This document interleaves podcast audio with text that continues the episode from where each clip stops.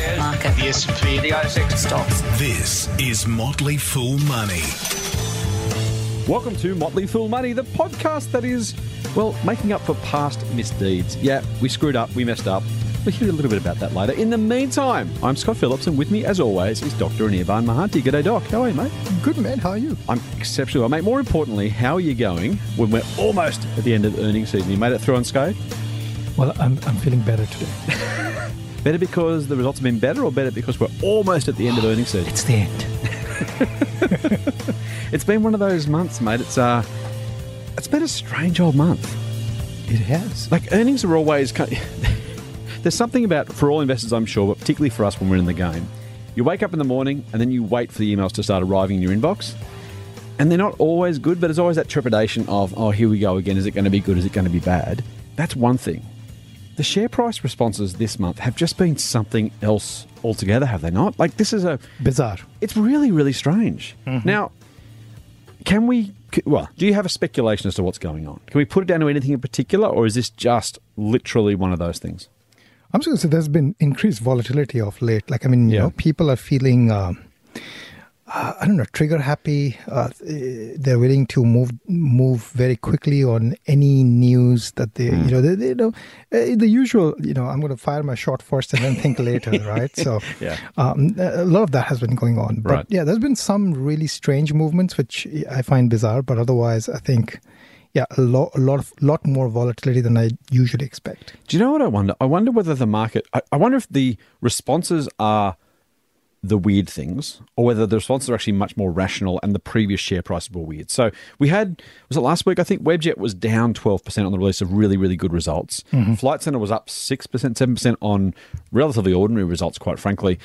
The, the, that, that move itself would seem strange, but I do wonder, looking back now, whether it was a case of the market. To your point about being volatile, I wonder if we're just overly emotional. There's too much good news baked into the into the good news stocks, and too much bad news baked into the bad news stocks. To some degree, we've kind of got that extreme of, of emotion, right? There's too much pessimism on the downside, too much optimism on the upside, and we're going through almost a correction month of kind of things getting back to where they maybe should be. Uh, But I found the Webjet one very odd, right? I mean, Webjet was not priced for perfection. So it was priced reasonably. It was growing. I just don't understand that one. You, you've, you've, that's a, I- that's the I just- you're one, isn't yeah, it, Webjet? uh, uh, Yeah, I, I, I find that as, as an exception to the rule. Everything else I can find an explanation for. That one I really can't explain. All right. Now, that was last week, mate. This week, a whole slew of earnings. We'll try and get through a couple of them. There's way too much going on. Before we do, though, you're our resident. I'll say bear. Can I say bear? Certainly in house prices. Yeah. I, I- and the recession these days that you're forecasting is just around the corner. I think is your phrase these days. Yep. Okay. I'll, I'll take the I'll take the optimistic tone. Broadly, though, during the week, so the the bad news was falling building approvals. The good news, if you like that sort of thing, was even rising house prices potentially, and overlaid with that, we had GDP come out. So, where do you you know we'll get into earnings in a second. That's probably more important, but just to kind of set the scene, where are we economically based on the news we got this week? I don't know. I mean, the numbers are mixed, right? I mean, if uh, construction is important in this country, Yep. Right? So Employs a heap of people. Yeah, yeah, and it construction is down. House prices are improving. So the question really is: um, Is the construction actually going to start improving? Because just you know, the approvals were down, and therefore construction was down. But eventually, um, ev- e- eventually, I think you know we catch up with it, right? So maybe that's what's happening. Uh, I don't know, but if this trend continues, then you know maybe there is a recession around the corner. That- Or at least, or at least that's what you've been Oh, telling oh, me. that's what I think. Maybe is happening, but it's, it's again hard to tell. Maybe, maybe maybe the the two rate cuts are doing its job. Well, a, fun, a funny thing too, the, the numbers I, I, I kind of mentioned to you before we started taping this morning. Retail's been a really funny kind of situation this earnings season, right? We've had some relative shockers and also some really, really strong results. The Woolies sales result was out, so we're recording this on Thursday morning. It's not Friday because uh, I have a Father's Day breakfast to go to tomorrow for my young bloke, so we're recording this a day early. The, the Woolies numbers were good. The super retail numbers were great. The Kathmandu numbers were great. The Bunnings numbers, I mean, 8% sales growth in a housing related company. Those results were unquestionably great, at least in retail terms. Yet there was also some, some bad news as well. It, the old bifurcated economy line gets used too frequently, but it's kind of tempting to look at it that way. There's, there's been some real winners and some real losers this month. Yeah, so like I mean, JB Hi-Fi, for example, was Right, good, right? So JB yeah. Hi-Fi was good. Um, some of the the housing constructions ones were not good, right? So I mean, they are feeling the pain, Right, right. right. So Stockland was not good. Um, I forgot. I think uh, there's another one out of New Zealand which was not good. Fletcher Building, I think. Yes, Fletcher Building. Yeah. That was not good. So I mean, those those are not. They are showing signs of weakness, whereas some of the consumer consumption ones are actually doing okay. Right, which is kind of weird because it's normally that's it's that retail kind of led recession. We tend to believe people start stop spending at this stage. That that kind of that's maybe the last shoe to drop. Right, if that goes negative, then maybe you're right. The recession isn't far away. Well, if that stays reasonably okay, and as you say, maybe it's the rate cuts that have done the job. We might still be in, a, in an okay position if you wanted to. A little bit more optimistic than you normally are. Could you could you concede that at least that if retail stays Yeah, strong, we're okay? I think that's as much as I'm getting out of him, Phils. All right, mate, let's go through a little bit of earnings from this week. Uh, let's start with the big one. Uh, one of the, the WAAAX stocks with the capital A, Afterpay Touch, or just Afterpay as we like to call it these days, was out this week. Some phenomenal numbers 5.2 million account holders. That is just enormous. Think about that. That's three times the size of Kogan's customer account, for example, which is nothing short of extraordinary. 35,000 merchants, so retail partners, taking Afterpay. What did you make of the numbers? I thought the numbers were really good. I mean, um, it has taken hold in, in Australia really well. UK is off to a flying start, Better than the US. uh, better than the US actually. So maybe there's a case here of um, the execution improving as they learn more about how to actually execute in new markets. Yeah, right. And and the brand building is really working here. The fact that you know they have gotten a hold, um, a footing in the US, Mm. and and if you work with brands that are in both US and UK, it kind of helps you that you know you've already worked with these people. course. So Yeah, yeah. so the partnership actually now scales across to new new geographies, right? Mm, So so that was really encouraging. I, I think you know, and they're off to a good start. Their the late fee count is down, which is really good. So that you know, so I, I, I- I think there's real progress happening here. Now, mate, the other thing that struck me, uh, this is one of those things I don't want our listeners to, to put too much store in because these things can go well or can go badly, can be not events or, or actually worth something. But they inked a deal with global behemoth Visa. Now, that's no small thing. If you know, I mean, this could come to nothing. This could be a you know a simple, hey, we think we might possibly work together at some point, never eventuates, or it could genuinely be at some level a real meaningful partnership. If Visa wants to get into this space and use Afterpay as that vehicle, I mean, you know, it's not too small a, a leap to see this being a meaningful, you know, force multiplier for Visa's business, Yeah, or for Afterpay's business. So say. what is not clear is what the deal is here, right? Right, right. Um, so so they didn't really uh, speculate, or they didn't really tell us what the um, the working relationship here is. Now, if you think about Visa or Mastercard or any of these companies, right? So they are happy to take more um, money essentially flowing, flowing through their right. network. So Right, well, so, do, so, yeah. So so one can see that a deal could happen, but how does this deal actually help? Um, uh, help these guys? That's that's the question. But yeah, I mean, you know, saying that you have some partnership with Visa is a big deal. Um, I would like more clarity on the form of that partnership. Yeah. That that was not there. But in, it could be simple things like you know maybe you put money through the Visa's network, uh, uh, uh, Visa's payment network, and the, you know you uh, you negotiate a lower fee. Uh, that could be useful, right? I mean, it could be a win-win because uh, both Visa Visa gets more money flowing through its network, Yeah. uh, and uh, the customer uh, or the retail, uh, you know, the retailers who are actually you know taking the Visa. Uh, using the Visa network at the POS, may, they land up maybe paying a smaller cut uh, to Afterpay, right? And therefore, that's a win. So, uh, high, you know, that could result in more uptake. Either way, it's something of a we've arrived kind of signal, right? When when Visa wants to do a deal with Afterpay, it, it says that Visa's taking Afterpay seriously enough to actually be not only talking to them, but actually making deals, or at least some sort of indicative deal, as you say. They've kind of arrived, haven't they? This is this is this is kind of reputationally, maybe even bigger news than, than financially.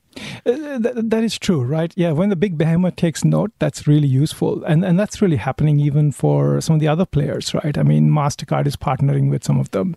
Um, yeah, so so I think it, this is a recognition from the payment, I guess, from the payment players to say that hey, this type of buy now pay later is actually very legitimate. It's um, it's growing and it's going to be a larger and larger share of the retail uh, payment space. All right, now Afterpay as we sit here is about twenty eight bucks a share. Buy, sell, or hold Afterpay, mate. Well, I'm going to go with buy. We Okay. uh, we have recommended it in, in at least one of our services, or, Mhm. and it's in a couple of our services. Yeah, so I, I think it's it's a buy. Motley Fool Money. Financial advice for real people, not trust fund hippies. Sign up for the newsletter at fool.com.au forward slash triple M. For one, buy now, pay later. To another, Flexi Group, the business that was the well, depending on which way you look at the story, either it was the first one there or it was the last one here.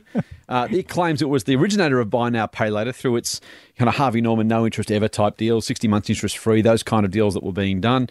Uh, it was the first one in that space, to be fair, but not exactly buy now, pay later. That being said, the company's rebranded its what was it Certegy Ezi-Pay, which is literally the very worst brand I've ever heard of. Um, that's something coming from a company called the Motley Fool, right? If, you, if you're calling yourself the Motley Fool, you've you've got to take some hits on that one. Um, Certegy Ezi-Pay was a terrible, terrible name. Now called Humm H U M M, and the shares are up. I want to say sixteen percent the other day. Um, Flexi pays the, the Humm product seems to have arrived in some sort of style. Uh, haven't they inked a deal with Mastercard? Yeah, right. This is the interesting story. So i- it's kind of a, both of the big players, again, making some strides or taking some bets on what might happen next. Um, Flexi Group might yet be saved, well, from itself almost. It really went through a really tough, you know, couple of years back back in the day. It was it was a high flyer uh, when it was signing up retailers. This is almost echoes of the Afterpay story. It signed up retailer after retailer after retailer for years on these interest-free programs. Share price went through the roof, profit went through the roof, and they realized they couldn't find any more growth. Now, I'm not saying that'll happen to Afterpay, by the way, but you know, it, it was the early days weren't dissimilar. Then it went through a real stagnation period. Now it seems to have been able to re revitalize itself. And as you say, that MasterCard deal, a bit like Afterpay, giving some sort of credence to the fact that maybe it has got a second life. So the interesting thing is that these guys are sort of playing in slightly different spaces, right? As you as you said, um, a typical uh, flexi group product would be for like you know buy the couch. So it's like you know several thousand dollars, right? And uh, if I understood the announcement correctly, they're saying what it's like between three thousand to thirty thousand is sort of the range. Yeah. Whereas what what Afterpay is doing is it the so you know more micro. This is like more Yeah. major type of payments. So maybe maybe there's room for both. And for those thinking about this, Zip Pay kind of fits in between these two, right? So you've got this progression between Afterpay's a hundred buck pair of jeans. The Humm Mastercard deal could be up to thirty grand, exactly. and Zip Pay Zip Money kind of sits Somewhere in the overlaps middle. both, right, to some Yeah. degree, and then fit the middle. Yeah, Yeah. So yeah, I, I mean, it's very. Uh, well, what is impressive is that you know somebody like Flexi Group is actually being flexible, and and, and look like that. mate, I, I'll do puns around here. Thank you very much. And they're being flexible and they're they're you know innovating with with changing times. So which is which is great. I like that. You, I'll, let- I'll let you have that one. That was very good. Mate, th- another one, another in the finance space. Man, it's a bit of a finance podcast this week. Poor old Pioneer Credit. Now, I remember, so Pioneer Credit buys debt off people who otherwise aren't able to collect it. So you think you're a, you're a telecommunications player, you're a Telstra, you're a bank, someone hasn't paid off their credit card, someone pays their electricity bill. You've tried and tried and tried. Maybe three months later, you're like, you know what, this isn't going to happen. I'm not going to get any money out of the person who owes me the cash. I'm going to sell this debt, at least get something back selling it to someone who specializes in debt collection. So they do that. They might get, I don't know, what do they get? A couple of bucks out of the, in the hundreds, so a couple of cents in the dollar. Maybe you sell a hundred dollar um, telephone bill for three or five bucks. A debt collector buys that debt and then goes about trying to collect more than it paid you to get it. And that's the business of Pioneer Credit. For those who are familiar with these companies, Collection House and Credit Corp are the other two big ones in the space. Poor old Pioneer, late to the game, and maybe the game might be, I don't want to say over necessarily. And frankly, by the time we listen to this podcast, maybe we'll hear more news. But the shares have been suspended. It's going to have to, if not restate, at least change the way it's stating its its P and L, its profits. Things aren't looking all that great for Pioneer. What do you make, mate? Is this a case of too much risk being taken, or is it simply a case of too much expectation built in by the market for a business that simply never should have been as expensive as it was? Yeah. So the shares were like basically on a on like a tear Yeah. for a Yeah. long long time, right? It was growing like topsy. It was it was in theory it was supposed to be the next big thing. Not Yeah. quite. Oh, well, I mean, these type of you know businesses are by risky by definition, right? you you are collecting, you're basically collecting money that nobody paid. When you're playing the financial leverage game on, Yeah. on a subprime group, yeah, yeah, on a subprime Yeah. group. So uh, that's the definition of risk, I think. So it's the definition of risk, and uh, you, know I don't follow this business that closely, but Mm. you know when your auditors don't sign up, uh, you know basically refuse to to sign the books, that that is That's a good sign that It's a good wrong. sign that something is really really wrong. Dear, oh dear. So yeah, I, I don't know. I mean, this is probably going to get you know uh, written down. A lot of their um, yeah. So these shares were $1.50 ish back in mid 2016. Got as high as $3.60 early last year.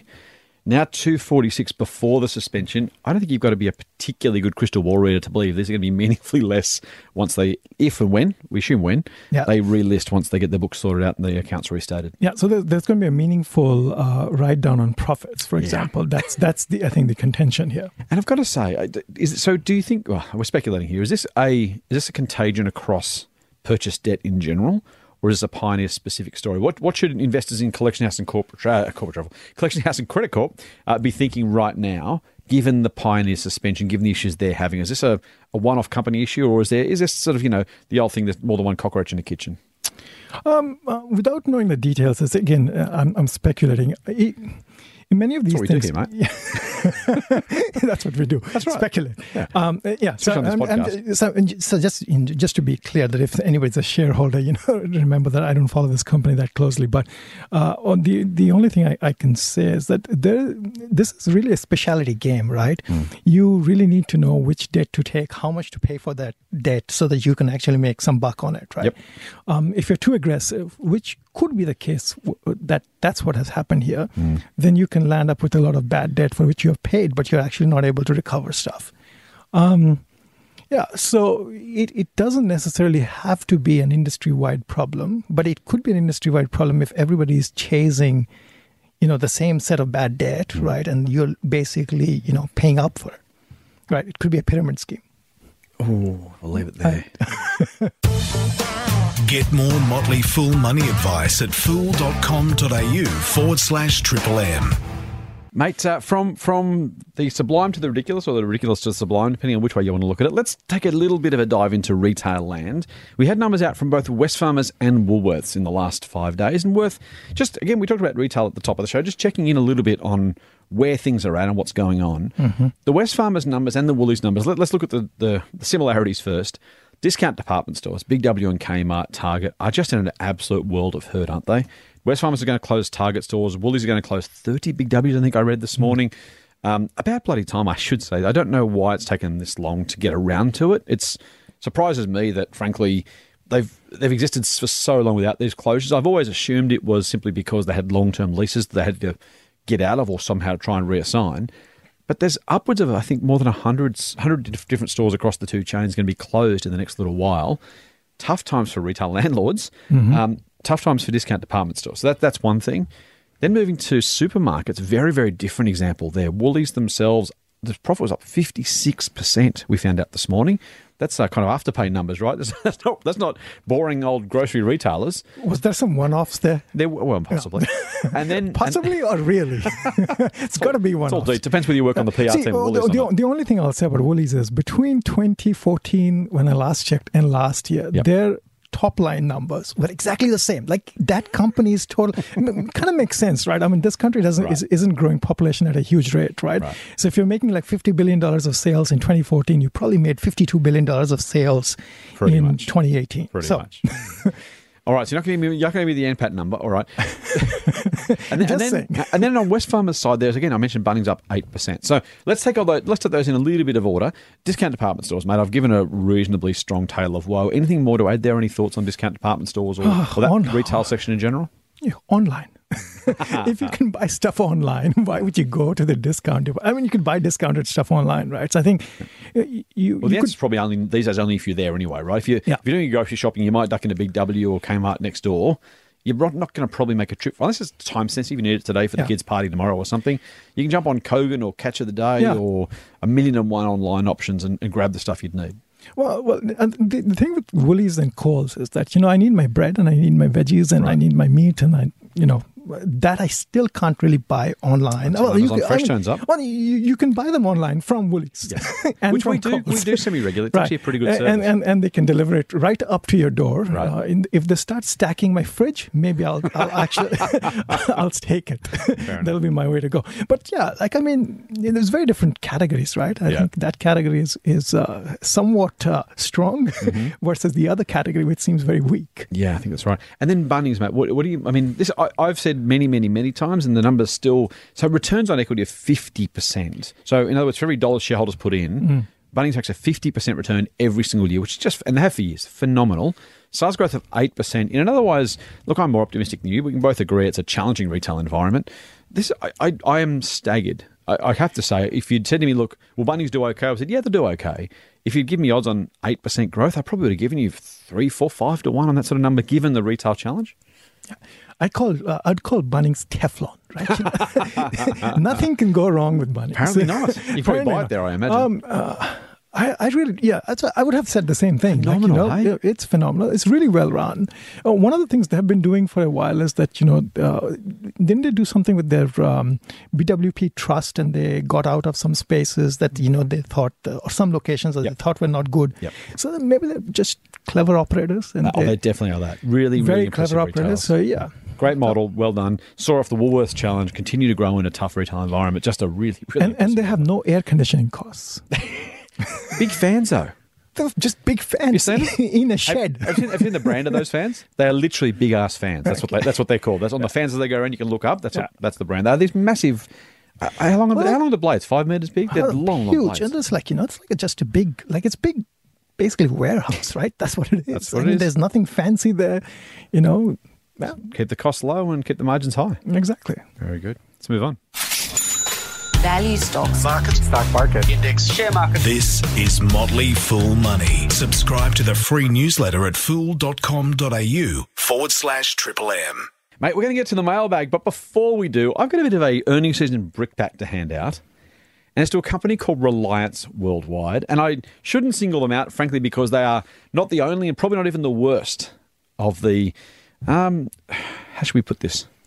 Cleverly, cleverly uh, communicated numbers on oh. their company press release. Now, I'm going to, I'm going to, this is not, this is not the, the, the medium to show visuals. So I'm just going to, they, they report, produced a table, and the table had things like net sales, excluding this, excluding that, reported you know, EBITDA, adjusted EBITDA, adjusted net profit, reported net profit, lots of great numbers. Like Everything all- was everything was up. it was it was wonderful, right? So mm. that, and and they had the actual for this year, actual for last year, and the percentage variance. So sales are up forty three percent. Reported EBITDA is up seventy nine percent. They're bolded, by the way.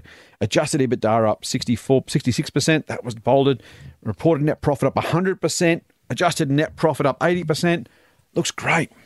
Then the last two lines on the table that we're looking at, they have uh, adjusted and basic earnings per share, the number that really matters, right? The amount of earnings you get per share you own. So that's the important number.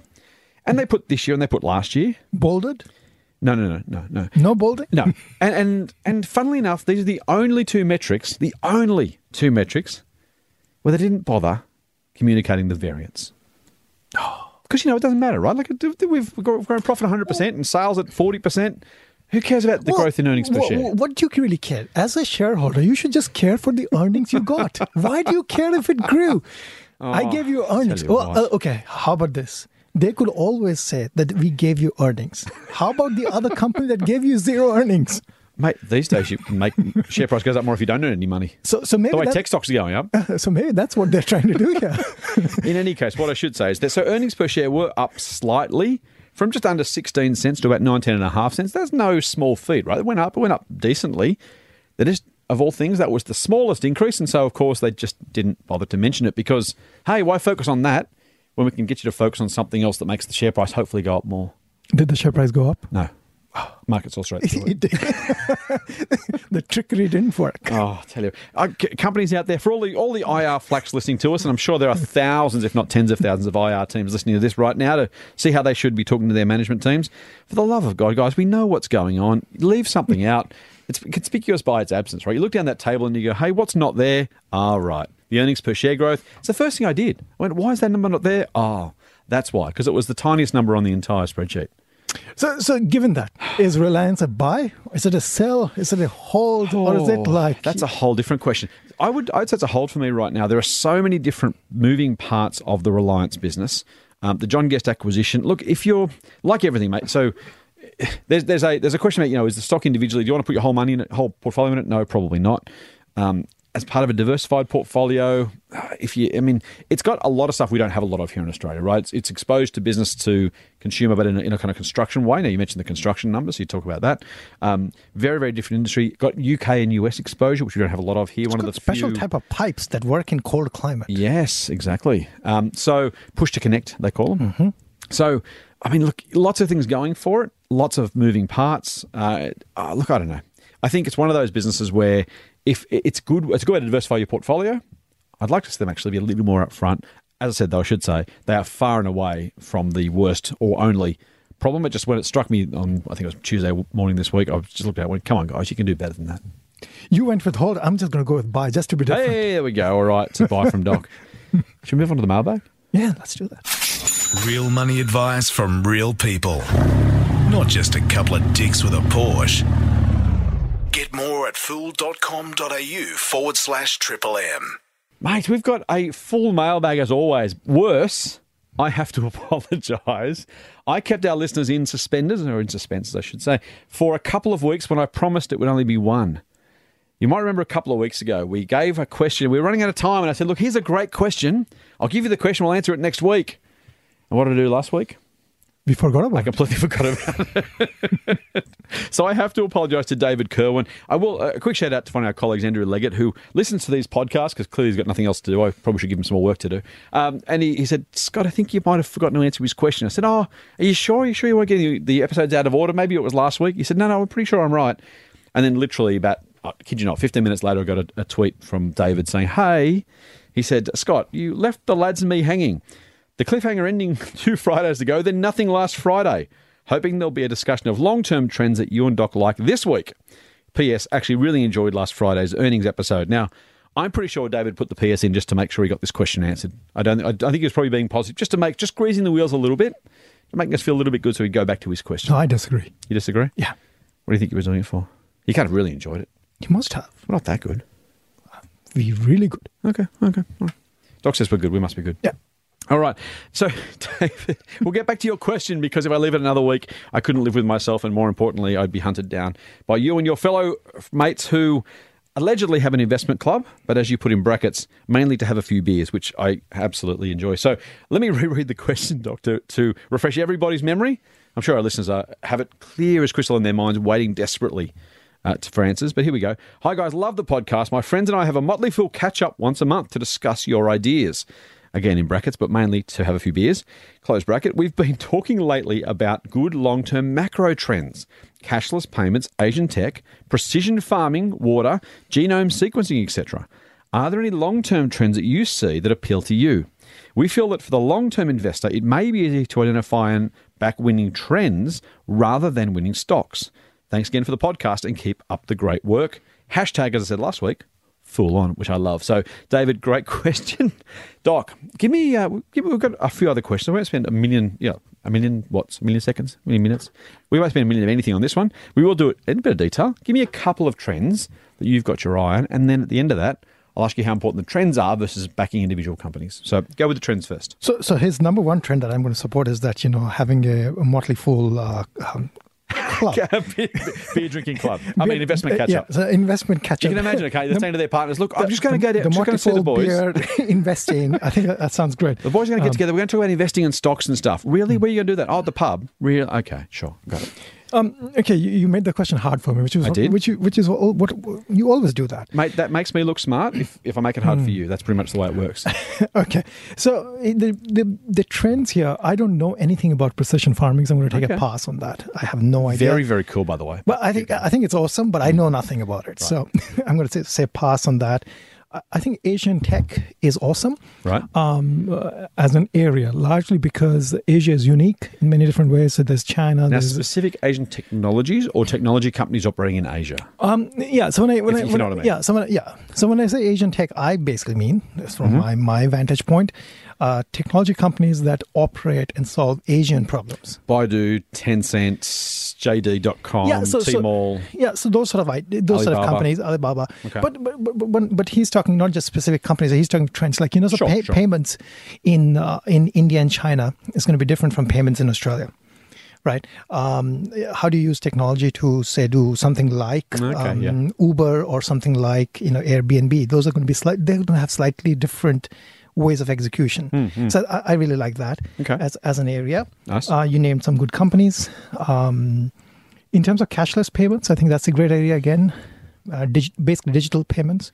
Now, am I going? Am I talking? Are you talking Bitcoin here, or are you talking about other ways of making digital transactions? Yeah. So, so I mean, if you, as an example, if you take the U.S. for example, a large volume of transactions still are cash based. Yeah, I think. Do we lead the world? Or we almost do lead Yeah, the world. so in Austra- Australia, Australia leads the world. Yeah. And, you know, for example, our you can EFTPOS deployments are what like ninety nine percent of the shops in Australia would have Mm, EFTPOS, but that's not the case in the US, and that's definitely not the case in India. Actually, in China, it's very high as well in, term, in terms of digital digital payment acceptance. Right? I mean, they even have like things like you can just walk to a shop, as facial recognition technology, and just pays for it automatically. I don't know. That sounds a bit bit That's scary. all too big, brother. Yeah, okay. Yeah. But Uh, still, now there's a thing called uh, I actually don't know the phrase, so I'm not going to say what it's called because I don't know. The idea of a company, a country that's developing later than everybody else, that kind of makes the leap across a particular technology, right? Going from horses to aeroplanes is, is a stupid example, but you kind of miss the car idea. Some of these countries, by by actually being later to the party, actually get to bypass a whole lot of legacy problems and almost go straight to the solution, right? Rather than having to go their way slowly through the treacle to get to the promised land. To mix my metaphors, about seven or eight metaphors there, but work with me. Um, is is that kind of the cashless payments thing in China you're talking about? Is that kind of how they're getting there? Same with India, right? It's all Yeah. mobile and that kind of stuff. Yeah, so part of the problem is like you know in India, India is underbanked. Uh, there's a lot of cash transactions that causes corruptions and things like that.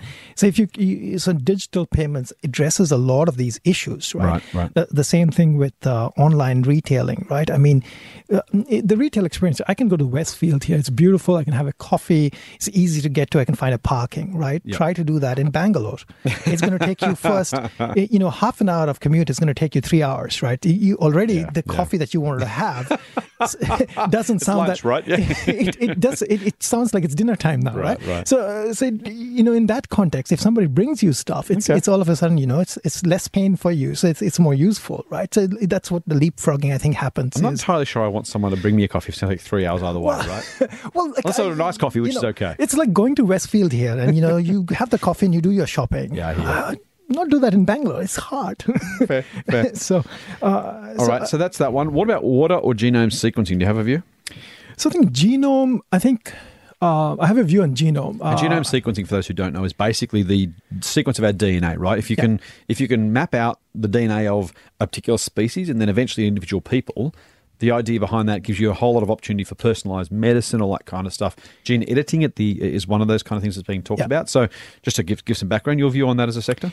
Yeah, so you, also lots of lots of diseases that we carry Mm, or we have eventually in life, they land up having you know certain things to do with the genes, gene sequences, certain Right, types right, of genes that we have got, uh, certain combinations. Something is altered somewhere. Mm-hmm. Um, so we are still learning those things. So I think gene editing is falls into that category where you know Mm-hmm. if you could edit that one you know one thread that was malfunctioning Mm. for some reason, you can actually remove. Uh, a certain ailment, so that that's, And again, as a technology, it's kind of part Chinese facial recognition, right? It's got some great opportunities. Yeah. It's also kind of a bit, kind of, you know, um, what, was the movie that the gene editing movie? It was one of those ones. I can't remember now. Yeah, so somebody, I think a, a researcher in China Hmm. altered, did this gene editing on a child that's not born. You know, you, you can you can think of creating like a super child, right? Now, the, the, now the problem with this is Exactly. that. In theory, it's a super child. Whether the child is, when it comes out and lives the world, is actually a super child or is actually right, demented completely because you have man, you know modified stuff. We Right. don't know. So it's still not there. But- Gattaca was the movie I was thinking, by the way. It's just Yeah. come to me. So, got it. so, so I think gene editing, genome sequencing, and and that whole area is very interesting. Lots of interesting companies there. All right. so, Um, which of these are you going to invest in, mate? Let's um, let's let's kind of drill it down. Or sorry, let's, the trends, I should say, for starters. So, firstly, would you be a trend investor? Would you buy baskets of these things, or would you be saying, look, have a look at the trend by all means, but try and find individual companies instead? Yeah, so I do a lot of this basket style investing Okay. um, in in trends. Uh, The problem with the trend is that you you you can identify a trend. The trend looks interesting, but it's hard to know which company is going to win. So you invest in Mm-hmm. A basket. Right. Um, like if you're investing in like something like cashless, for example, you could you could just make it simple, like you know Visa, Mastercard. Right. Probably going to win in uh, in a cashless thing. Square, PayPal, some of the other Throw Afterpay examples. if you wanted to, or Zip. Afterpay, Zip, you know. How big should the basket be, mate? Do you pick two or three companies? Do you try and pick as many as you can to capture all possible outcomes? How do you think about that? Um, I mean, three, four maybe is is a good good number. You know, if you find four. So if you're doing something like buy now, pay later, I mean, you know, you put Afterpay in that basket. Maybe you put Zip. Maybe you uh, put uh, Flexi if you want, right? Split it potentially. Uh, split it maybe. Um, so yeah, Okay. so maybe four, three, four. Like you could find some leaders and you know fast followers sort of thing is what is my uh, thing. See, Asian tech, you've got lots of options there. There's some good ETFs out there which allow you exposure to Asian tech. One of them is called Asia ETF, which gives you basically a basket of uh, Asian technology companies. And the code is literally Asia, right? the code is ASIA. yeah, yeah, the code is literally Asia. So that's a good one, and, and so that's on the ASX itself. Nice. Um, genome sequencing, I think that one is more speculative. So lots of interesting companies out there, but it's more speculative Mm. because I think, as you said, uh, we we don't know what we're creating there yet. Yep. And um, uh, some of the medical ones uh, that are looking to solve ailments and problems Mm. and for detection, I think they're um, they're interesting. Yeah. I'm going to only, just for the sake of balance, give a slightly different view to yours, mate. I think you're dead right in all of that. I, I want to just warn, I guess, or, or, or just caution David and others who are listening about the, some of those trends. Now, I'm old enough to remember back in 98, 99, the, the race to sequence the human genome was on in absolute force. There was a Human Genome Project, was the, was the, the public funded version. Do you remember the name? It was, was it Celera Genomics? I think it was Celera Genomics. Back in 99, 2000 was the next best thing. They were going to be able to sequence the genome. They were going to make a squillion dollars, had a wonderful market cap. The business effectively almost went broke. Certainly the value of the company fell by dramatic, dramatic amounts. So even though come forward now almost 24 years, A, we now have sequenced most species, or not most species, a lot of species genomes, and we're getting better at individual people, and certainly the costs are coming down dramatically. That story may still play out. If you'd have invested in that trend 20 years ago, you would have done your dough many times over and at the same time missed a massive gain in other companies. So not only do you do your dough, you lose 50, 70, 80%. You also miss the opportunity to take that same dollar and increase it by two or fourfold over the same time. So just be a little bit careful about trends in and of themselves, right? Just because something eventually will happen doesn't mean you necessarily should invest in it. And my favorite example is always airlines, right? If you told someone in 1970 that air travel was going to go up 100 fold over the next 40 years, you would have played all your money into it and your neighbors and you borrowed some as well because, hey, how could you lose? The answer was because there were so many airlines, everyone lost a fortune. And so the trend in and of itself doesn't give you enough to suggest there's great investment opportunities. Now, it can still do that, so I'm not saying don't do it either. I'm just saying be a little bit careful between the, the, the prospect of a trend, even one that's almost certain to happen. Like, as I said, if you'd known with certainty airline travel was going to grow dramatically or that the human genome was eventually going to be sequenced, it didn't necessarily mean those made great investments, even though the trend ended up being right. Timing and price still matter a heap. That's right. Yeah, there's a 3D printing is one of them, which Yeah, uh, right. You know, That's the other one. uh, Internet of Things is another one where people haven't made money. I think you need to be aware of um, Sort of the hype where you are in sort of the hype cycle, I guess. Mm, Uh, you know, if something seems too hypey, then uh, probably you're not going to make money. Maybe that's one one way to look at it. Motley Fool Money. Got a, another question here. Um, a question from, we got through uh, info at fool.com.au. Our email address came through our member services team. Got a question from Jarrett. Jarrett says, Hey, Scott and Doc, love the podcast. Good man. Friday is my podcast day, and the Motley Fool is always first on my list. I figure all of your other podcasts must start with N, O, and P. Do you reckon, mate? Is that why it's first on the list, just alphabetically? Uh, no, we're just No? we're, we're just too good. You reckon? Oh yeah. Uh, he says, I have a question about NAOS, N A O S, small cap opportunities, formerly known as Contango Microcap. The company underwent a change in name and philosophy a few years ago, including selling most of their holdings at the time. Until this point, it was a reliable listed investment company paying a steady dividend with a good track record and strong management. Since the change, both the share price and dividend have halved due to poor performance. Are you able to shed some light on what is going on and why? And do you have an opinion on the future for the company? To me, it seems they have thrown the baby out with the bathwater. Thanks, Jarrett. Mate, I'll have first go at this, and you can you can jump in if you want to. Jared, it's a really good point, and this is one of those things about funds and listed investment companies, all those kind of things. They're kind of only as good as the philosophy or the fund or the fund manager that you're following. And so, to some degree, just because it's called, in this case, it's actually changed names. If it was, even if it was the same name with a new investment manager and new philosophy, there's no reason to link the past performance with the current or future performance. And so, I would say to you, I don't, I don't follow this particularly closely. It does seem to me they've gone from being a little bit. Um, more conservative or simply just having a different perspective to being a little bit more um, opportunistic. And thus far, it hasn't worked out for them. And that's that's life. That's investing. I've had my share of losses. In fact, I will say right here, the last six recommendations of Share Advisor, the service I run, are in the red as we speak, which is pretty ugly. Now the previous six are up pretty well. So it kind of you know these things go in fits and starts. So my point is, don't just look at just the past performance, or the recent past performance, and extrapolate too much. That being said, just because you own shares um, in the past, in the past operation, doesn't mean you should necessarily keep them just for the sake of it. It's changed name, it's changed investment manager, it's changed philosophy from the sound of it. Um, I think you should assume basically at that point it was changed. You effectively sold your shares in Contango and bought shares in NAOS. Now, you literally didn't do that. You hold, you hold the same shares, but for all intents and purposes, these are two separate companies that happen to share a lineage. I would be making your decision based on what you know now rather than what you had held in the past. And the fact that it was something else, you had held it for a long time, really shouldn't impact your, your decision making at all. If you don't like what they're doing now, you're simply not sure or not comfortable, I would say go and find something you're more comfortable with, go and put your money elsewhere potentially. Doc?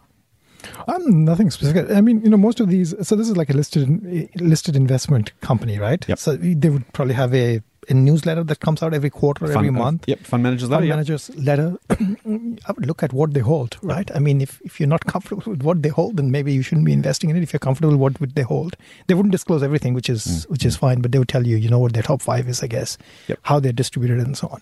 I think that's fair. The only thing I would say for most people, if you're buying an investment company, you're probably doing it because you don't have a view on that. And so it's often hard for LIC investors. If I mean, if you like what they held, you can buy them yourselves. And if you don't like it, you know, you, you wouldn't be buying them either way. To some degree, lick owners are doing so because they know, you know, they don't, they don't necessarily want to make that judgment. They want to back somebody else. And I guess that's why I'd go back to my point of if you don't if you don't have enough confidence, and it goes back to the stock shareholders, you say, Doc, but even just the performance and everything else, you should really only own it, only hold it if you really feel confident in the fund, the fund manager, the fund holdings, as you say. Hmm. If you can't tick at least two of those boxes, you probably don't belong in that particular investment. Yeah, that's fair enough. Motley Fool Money. Let's go to a question from Daniel. Now, Daniel's got a problem. Problem. Yes, he says, uh, "Hi, I don't, well, maybe maybe it's a, maybe just give me us a compliment. I'm not sure. It seems like a problem to me." He says, "After listening to your podcast for the first time, I haven't been able to stop ever since." It's not a problem. You sure? It's definitely not a problem. That's not why he's running in. no. Okay. He says, I, it's a perfect mix of giving me exposure to what's hot in the ASX and some technical information that makes me 10 times more knowledgeable than my mates. I always reckon that's the best thing, right? Go and find stupid mates. You always seem smarter. So, so I think the technical my advice. information is all coming from my side, and Probably. the, all the hot tips are from your side, right? And the puns. Yeah. I- Well, you're, you're on the puns today, so I'm not even sure it's that. Okay. Actually, maybe surplus to requirements at some point. This could be the Doc podcast in a couple of weeks, so enjoy the last couple of weeks with me. Uh, he says, I want to ask you guys about stop losses. I understand a couple of podcasts ago you spoke about them pretty negatively. Yes, we did.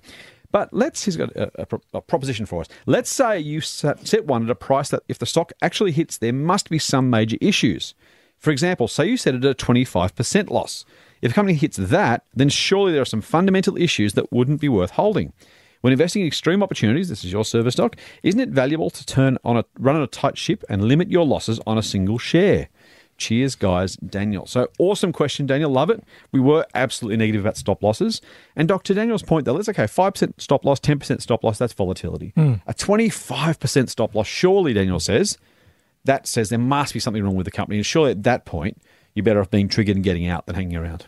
So okay, so I'll give him that. I'll I'll say that yes, twenty five percent drop typically means that something bad has happened. Yep. Right. Um, but I'll I'll add a caveat. So he's using extreme opportunities as an example, right? Some of our companies are actually pretty low liquidity. Right. Right. So all you would need is is one large shareholder to move Mm-hmm. For whatever reason, and the price could actually move that much. Yes. So so that's you know now you know so now that you're making the correlation here that you know the 25 percent drop that you get maybe in earnings and some big shareholder selling is actually bad. Um, maybe it's bad in the short term, but maybe it's not bad in the long term. So that's what you know. It's hard to know uh, how to make that correlation. Yeah. Remember that you know 25 percent share drop for a highly liquid company is one thing. 25 percent share drop for a uh, or share increase for an illiquid company is another thing. Mm, mm. So that's that's number one. Number two would be, the, I, I mean, extreme opportunity is not really a value service, right? So we, you know, we don't have a valuation that would say that this company is worth mm-hmm. one dollar, Yep. right? We- would probably say it's worth between twenty five cents and something, like a pretty wide range. And more importantly, over time, you should be worth a whole lot more. Yeah. So the question is how well it well it delivers on that expectation over years. Right. So so we will have a range of value, and the the wide it, the range would be wide. And and now let's say some bad news drops and the share price actually drops 25% and as exactly that happens as Daniel has said. Yep. In in that case what we want to know is given what we know today, Yep. what do we think is is it worth and mm-hmm. how much do we think you know it can grow from here going forward right mm-hmm. and it could be that it's probably fairly valued maybe undervalued at the, after the 25% drop. Right. so it's again i mean you know uh, you can't make the decision. I, I i totally agree that a 25% drop in most cases would mean that something bad has happened. But that you know we can't always assume that the market and the market participants are um, always going to be able to you know efficiently and fairly react. You know, we know that you know they they hyper react to the upside and hyper react to the downside, Right. right? So so both happens. Um, so yeah, so you can't make a decision solely based on price is what what I would say. The the other problem is that um, if you put a stop loss at twenty five percent, right, and the share price actually drops thirty five percent, now it's super value, and you actually sell out at thirty five, not at twenty five, because your your stop loss is going to still trigger Right. at So this is this is important, right? So a dollar share, if you put a twenty five percent stop loss, in theory you get stopped out at seventy five cents or below. Yeah. So you think, okay, at least I'm locking in seventy five cents. If though the shares closed yesterday at one buck, opened this morning at sixty five cents. Yeah. You're point out thirty five percent drop. They simply the market no one no one's paying between sixty five and a dollar, right? Yesterday I thought it was worth a dollar. Today, terrible news this morning comes out. The CFO's resigned. Profits are down 85%. Um, all hell's breaking loose. The shares are open up at 65 cents. They never trade at 75. Yeah. You're stopped out at 65 anyway. You don't get that 25% guarantee. You simply get the next price below 25% loss, which could be anything. Yeah, absolutely, and, and that, that's again, you know, and sometimes for illiquid stocks that actually happens. You know, you could have like you know this morning a, a, a pretty large company actually opened up nine percent, Right. Then moved down three percent. That's like a twelve percent move for a pretty large. This is like a billion dollar plus market capitalization company, My corporate travel, I think, traded a 17% band on results day last week. Right, and that's what a three billion dollar plus Yeah, company, right? So I mean, these things do happen, and if you have a stop loss like that, you you could actually be stopped because things move widely. Right, right. right. So Mate, I'm gonna I'm gonna wrap this up with a, a quick answer. I want to I want to point Daniel. So look, Daniel, I get the sense of what you're saying. I would say rather than a stop loss, which absolutely gets you out regardless, you should set yourself a mental stop loss, which says I'm going to keep a, a spreadsheet somewhere, a watch list somewhere. If the shares go below a certain price, I'm going to make sure I have a look and say, hey, what's going on there? Because as Doc said, you're not going to get out exactly 25% reduction. No one offers you a guaranteed stop loss. They simply sell you out when the shares get at to or below a given price. So you don't get a guarantee of that downside protection. On the other side, you do get definitely stopped out, and you may not want to be. If the shares drop 50%, but you think it's only worth falling 15%, then you've actually been stopped out at a, at a, discount to what you think the company is actually worth, even in spite of that bad news. A 25% loss is worthwhile from the perspective of a mental trigger to say, hey, I better go and have a look at this just in case something's gone wrong. Let me give you a very, very concrete example from last week, week before, week before, oh, maybe two weeks ago. Jeez, time gets away. It's been busy earnings season. Rural Funds Group, Doc, we talked about that a couple of times. Oh, yeah. now, it closed at $2.26, I want to say, on one day.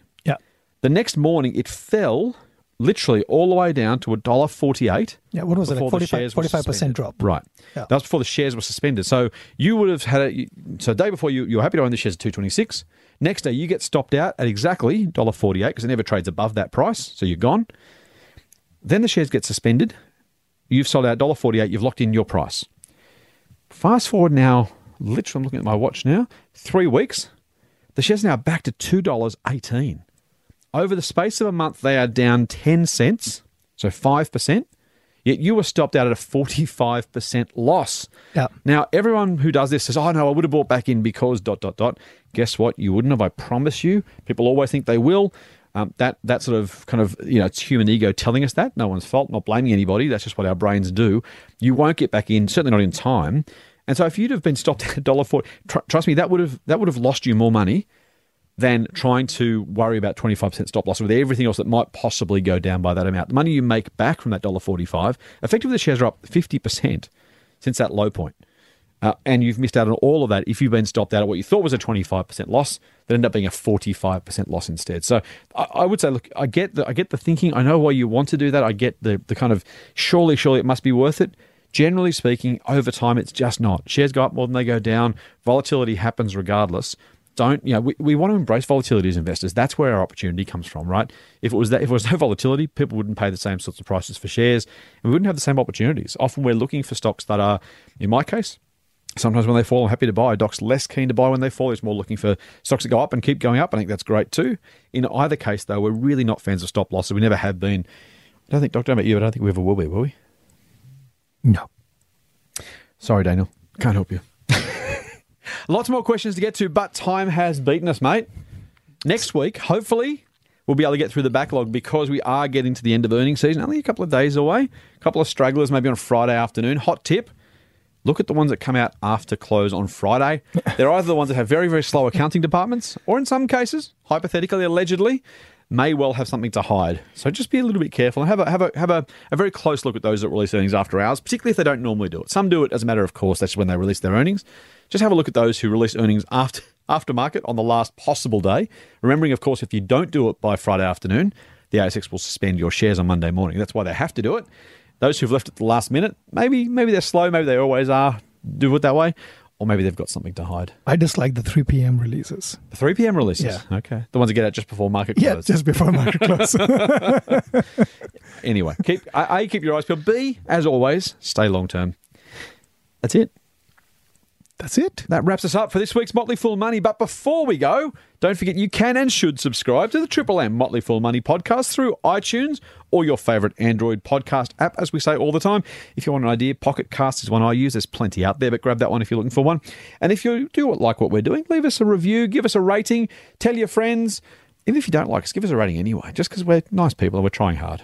No, I'm very nice. You are. Well, you are. Yeah. One, one out of two ain't bad. Better than Meatloaf's average. Yeah, exactly. Oh, slightly worse. Two out of three ain't bad. we'll find someone else. Yeah, just give us a rating. Get five stars. Five stars. Five stars. And don't forget, you can get a dose of foolishness straight to your inbox by going to fool.com.au forward slash Triple M. triple M. That's it for this week's Motley Fool Money. We'll be back next week with another dose of foolish insight. Fool on. Fool on.